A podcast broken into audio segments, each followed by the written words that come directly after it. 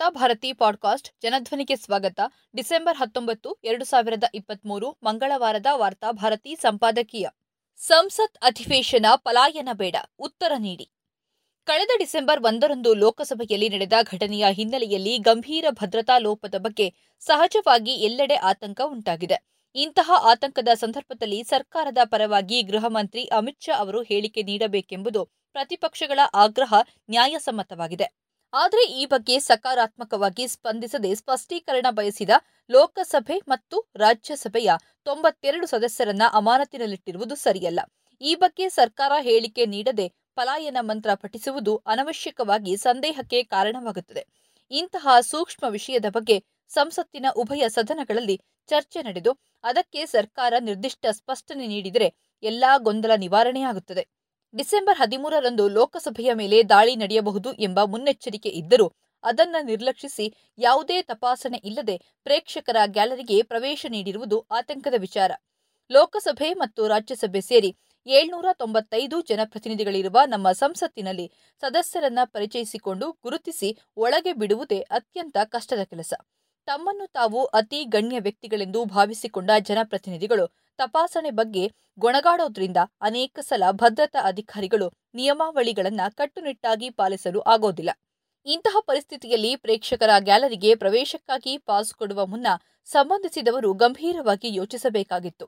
ಈ ಬಗ್ಗೆ ಸದನದಲ್ಲಿ ಹೇಳಿಕೆ ನೀಡಲು ಹಿಂಜರಿದ ಪ್ರಧಾನಮಂತ್ರಿ ನರೇಂದ್ರ ಮೋದಿಯವರು ಪತ್ರಿಕೆಯೊಂದಕ್ಕೆ ನೀಡಿರುವ ಸಂದರ್ಶನದಲ್ಲಿ ಸುರಕ್ಷತೆ ಪ್ರಶ್ನೆಯಲ್ಲಿ ರಾಜಿ ಮಾಡಿಕೊಳ್ಳೋದಿಲ್ಲ ಎಂದು ಹೇಳಿದ್ದಾರೆ. ಸಂಸತ್ತಿನ ಉಭಯ ಸದನಗಳ ಅಧಿವೇಶನ ನಡೆಯುತ್ತಿರುವಾಗ ಇದೇ ಮಾತನ್ನ ಅವರು ಸಂಸತ್ತಿನ ಒಳಗೆ ನೀಡಬೇಕಾಗಿತ್ತು. ಅದರ ಬದಲಿಗೆ ಹೇಳಿಕೆಗೆ ಆಗ್ರಹಿಸಿದ ಪ್ರತಿಪಕ್ಷಗಳ ತೊಂಬತ್ತೆರಡು ಸದಸ್ಯರನ್ನ ಸಸ್ಪೆಂಡ್ ಮಾಡಿರುವುದು ಖಂಡನೀಯ ಕ್ರಮವಾಗಿದೆ.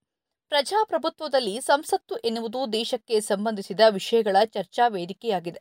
ಸಂಸತ್ತಿನ ಕಲಾಪಗಳು ಸುಗಮವಾಗಿ ನಡೆದುಕೊಂಡು ಹೋಗುವಂತೆ ನೋಡಿಕೊಳ್ಳಬೇಕಾದುದು ಸರ್ಕಾರದ, ಆಡಳಿತದ ಪಕ್ಷದ ಹಾಗೂ ಪ್ರತಿಪಕ್ಷಗಳ ಹೊಣೆಗಾರಿಕೆಯಾಗಿದೆ. ಅದರಲ್ಲೂ ಸರ್ಕಾರ ಹಾಗೂ ಆಡಳಿತ ಪಕ್ಷದ ಹೊಣೆಗಾರಿಕೆ ಹೆಚ್ಚಿನದಾಗಿದೆ. ಯಾವುದೇ ವಿಷಯಕ್ಕೆ ಸಂಬಂಧಿಸಿದಂತೆ ಸರ್ಕಾರದ ಸ್ಪಷ್ಟೀಕರಣ ಬಯಸುವುದು ಪ್ರತಿಪಕ್ಷಗಳ ಸಹಜ ಕರ್ತವ್ಯವಾಗಿದೆ. ಸರ್ಕಾರ ಪ್ರತಿಪಕ್ಷಗಳ ಕಳವಳಕ್ಕೆ ಸಮಾಧಾನಕರ ಉತ್ತರ ನೀಡುವ ಬದಲಿಗೆ ತನ್ನ ಬಹುಮತವನ್ನ ಬಳಸಿಕೊಂಡು ಪ್ರತಿಪಕ್ಷ ಸದಸ್ಯರನ್ನ ಅಮಾನತಿನಲ್ಲಿಡುವ ಕ್ರಮ ಸಂಸದೀಯ ಜನತಂತ್ರಕ್ಕೆ ಶೋಭೆ ತರೋದಿಲ್ಲ. ಸರ್ಕಾರ ಏನನ್ನೋ ಮುಚ್ಚಿಡುತ್ತದೆ ಎಂಬ ಭಾವನೆ ಪ್ರತಿಪಕ್ಷ ಸದಸ್ಯರಲ್ಲಿ ಮೂಡಬಾರದು. ಈಗ ಸಂಸತ್ತಿನ ಅಧಿವೇಶನ ನಡೆದಿರುವ ಹೊಸ ಸಂಸತ್ ಭವನದಲ್ಲಿ ವಿಶೇಷ ಭದ್ರತಾ ಏರ್ಪಾಡುಗಳನ್ನು ಮಾಡಲಾಗಿದೆ ಎಂದು ಹೊಸ ಸಂಸತ್ ಭವನದ ಉದ್ಘಾಟನೆಯ ಸಂದರ್ಭದಲ್ಲಿ ಹೇಳಲಾಗಿತ್ತು. ವೈಮಾನಿಕ ದಾಳಿ ಸೇರಿದಂತೆ ಯಾವುದೇ ಅಪಾಯವನ್ನು ಎದುರಿಸುವ ನಿಟ್ಟಿನಲ್ಲಿ ನೂತನ ಸಂಸತ್ ಭವನವನ್ನು ಸಜ್ಜುಗೊಳಿಸಲಾಗಿದೆ ಎಂದು ಆಗ ವಿವರಣೆ ನೀಡಲಾಗಿತ್ತು. ಆದರೆ ಭಗತ್ ಸಿಂಗ್ ಹೆಸರನ್ನ ದುರ್ಬಳಕೆ ಮಾಡಿಕೊಂಡ ಕೆಲವು ಯುವಕರು ಭದ್ರತಾ ಕಾವಲನ್ನ ಭೇದಿಸಿ ಒಳಗೆ ಪ್ರವೇಶ ಮಾಡಿ ಕೋಲಾಹಲಕ್ಕೆ ಕಾರಣವಾಗಿದ್ದು ನಮ್ಮ ರಕ್ಷಣಾ ವ್ಯವಸ್ಥೆಗೆ ಹಿಂದೆಂದೂ ಎದುರಿಸಲಾಗದ ಸವಾಲಾಗಿದೆ. ಜಾಗತಿಕವಾಗಿಯೂ ಮುಜುಗರ ಉಂಟು ಮಾಡಿದೆ.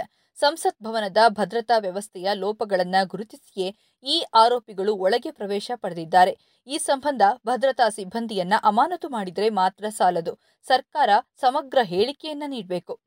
ಸಂಸತ್ತಿನಲ್ಲಿ ಭಾರತೀಯ ದಂಡ ಸಂಹಿತೆ, ಅಪರಾಧ ದಂಡ ಪ್ರಕ್ರಿಯಾ ಸಂಹಿತೆ ಹಾಗೂ ಭಾರತೀಯ ಸಾಕ್ಷ್ಯ ಕಾಯ್ದೆಯ ಬದಲಿಗೆ ತರಲು ಉದ್ದೇಶಿಸಿರುವ ಮೂರು ವಿಧೇಯಕಗಳಿಗೆ ಅಂಗೀಕಾರ ಪಡೆಯಬೇಕಾಗಿದೆ. ಇಂತಹ ಸನ್ನಿವೇಶದಲ್ಲಿ ಸದನದ ಕಲಾಪವನ್ನು ಸುಗಮವಾಗಿ ನಡೆಸಿಕೊಂಡು ಹೋಗುವ ವಾತಾವರಣ ನಿರ್ಮಾಣ ಮಾಡುವುದು ಸರ್ಕಾರದ ಕರ್ತವ್ಯ. ಈ ಗಂಭೀರ ಭದ್ರತಾ ಲೋಪದ ಬಗ್ಗೆ ಅಧಿವೇಶನ ನಡೀತಾ ಇರುವಾಗ ಸ್ಪಷ್ಟನೆ ನೀಡುವ ಬದಲಾಗಿ ಸಂಸತ್ತಿನ ಹೊರಗೆ ಹೇಳಿಕೆ ನೀಡುತ್ತಿರುವ ಪ್ರಧಾನಮಂತ್ರಿ ನರೇಂದ್ರ ಮೋದಿ ಹಾಗೂ ಗೃಹ ಮಂತ್ರಿ ಅಮಿತ್ ಶಾ ವರ್ತನೆ ಸಹಜವಾಗಿ ಪ್ರತಿಪಕ್ಷಗಳನ್ನ ಕೆರಳಿಸಿದೆ. ಈ ಘಟನೆ ನಡೆದಾಗಿನಿಂದ ಸಂಸತ್ತಿಗೆ ಬರದೆ ತಪ್ಪಿಸಿಕೊಳ್ತಿರುವ ಪ್ರಧಾನಿ ಹಾಗೂ ಗೃಹ ಮಂತ್ರಿಗಳ ವರ್ತನೆ ಸರಿಯಾದುದಲ್ಲ. ಇದು ಪಲಾಯನವಾದ ಎಂಬ ಪ್ರತಿಪಕ್ಷಗಳ ಆಕ್ಷೇಪ ನ್ಯಾಯಸಮ್ಮತವಾಗಿದೆ. ಸಂಸತ್ ಭವನವನ್ನ ಪ್ರವೇಶ ಮಾಡಿದ ದುಷ್ಕರ್ಮಿಗಳಿಗೆ ಪಾಸುಗಳನ್ನು ನೀಡಿದವರು ಮೈಸೂರಿನ ಬಿಜೆಪಿ ಲೋಕಸಭಾ ಸದಸ್ಯ ಪ್ರತಾಪ ಸಿಂಹ.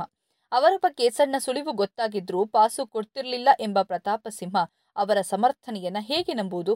ಅದೇ ಕಾಂಗ್ರೆಸ್, ಕಮ್ಯುನಿಸ್ಟ್ ಇಲ್ಲವೇ ಯಾವುದೇ ಪ್ರತಿಪಕ್ಷಗಳ ಸದಸ್ಯರು ಪಾಸು ನೀಡಿದ್ದರೆ ಆರೋಪಿಗಳು ನಿರ್ದಿಷ್ಟ ಸಮುದಾಯಕ್ಕೆ ಸೇರಿದವರಾಗಿದ್ದರೆ ಸಂಸತ್ತಿನಲ್ಲಿ ಬಿಜೆಪಿ ಸಂಸದರು ಕೋಲಾಹಲ ಉಂಟು ಮಾಡ್ತಿರ್ಲಿಲ್ವೇ? ಪ್ರಧಾನಿ ನರೇಂದ್ರ ಮೋದಿ ಮತ್ತು ಗೃಹ ಮಂತ್ರಿ ಅಮಿತ್ ಶಾ ಸಂಸತ್ ಕಲಾಪದಲ್ಲಿ ಭಾಗವಹಿಸದೇ ಇರ್ತಿದ್ರೆ ಎಂಬ ಪ್ರಶ್ನೆಗಳಿಗೆ ಉತ್ತರ ಇರಬೇಕಾಗಿದೆ. ಪ್ರಧಾನಿ ನರೇಂದ್ರ ಮೋದಿ ಮತ್ತು ಗೃಹ ಮಂತ್ರಿ ಅಮಿತ್ ಶಾ ಸಂಸತ್ ಕಲಾಪದಲ್ಲಿ ಭಾಗವಹಿಸದೇ ಇರುತ್ತಿದ್ದರೆ ಎಂಬ ಪ್ರಶ್ನೆಗಳಿಗೆ ಉತ್ತರ ಬೇಕಾಗಿದೆ. ಸಂಸತ್ತಿನ ಅಧಿವೇಶನಕ್ಕೆ ಬರಲು ಪ್ರಧಾನಮಂತ್ರಿ ನರೇಂದ್ರ ಮೋದಿ ಮತ್ತು ಗೃಹ ಮಂತ್ರಿ ಅಮಿತ್ ಶಾ ಅವರು ಯಾಕೆ ಹಿಂಜರಿಯುತ್ತಿದ್ದಾರೆ ಅಂದ್ರೆ ಸದನದ ಒಳಗೆ ಜಿಗಿದವರಿಗೆ ಪಾಸ್ ನೀಡಿದ ಬಿಜೆಪಿ ಸಂಸದ ಪ್ರತಾಪ್ ಸಿಂಹ ಅವರ ಪಾತ್ರದ ಬಗ್ಗೆ ಸಹಜವಾಗಿ ಪ್ರಶ್ನೆಗಳು ಎದುರಾಗುತ್ತವೆ.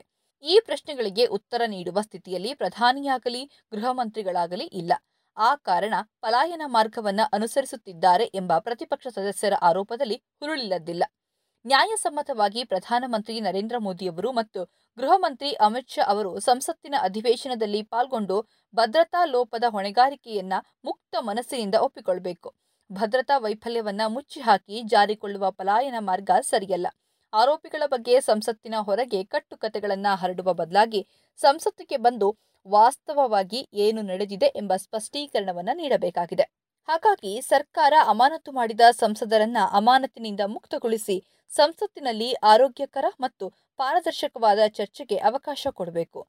ಏನು ನಡೆದಿದೆ ಎಂಬುದರ ಬಗ್ಗೆ ಸಮಗ್ರ ಹೇಳಿಕೆಯನ್ನ ನೀಡಬೇಕು. ಏನನ್ನೂ ಮುಚ್ಚಿಡಲು ಮಸಲತ್ತು ಮಾಡಬಾರದು ಸಂಸತ್ತು ಸುಗಮವಾಗಿ ನಡೆಯುವಂತೆ ನೋಡಿಕೊಳ್ಬೇಕು.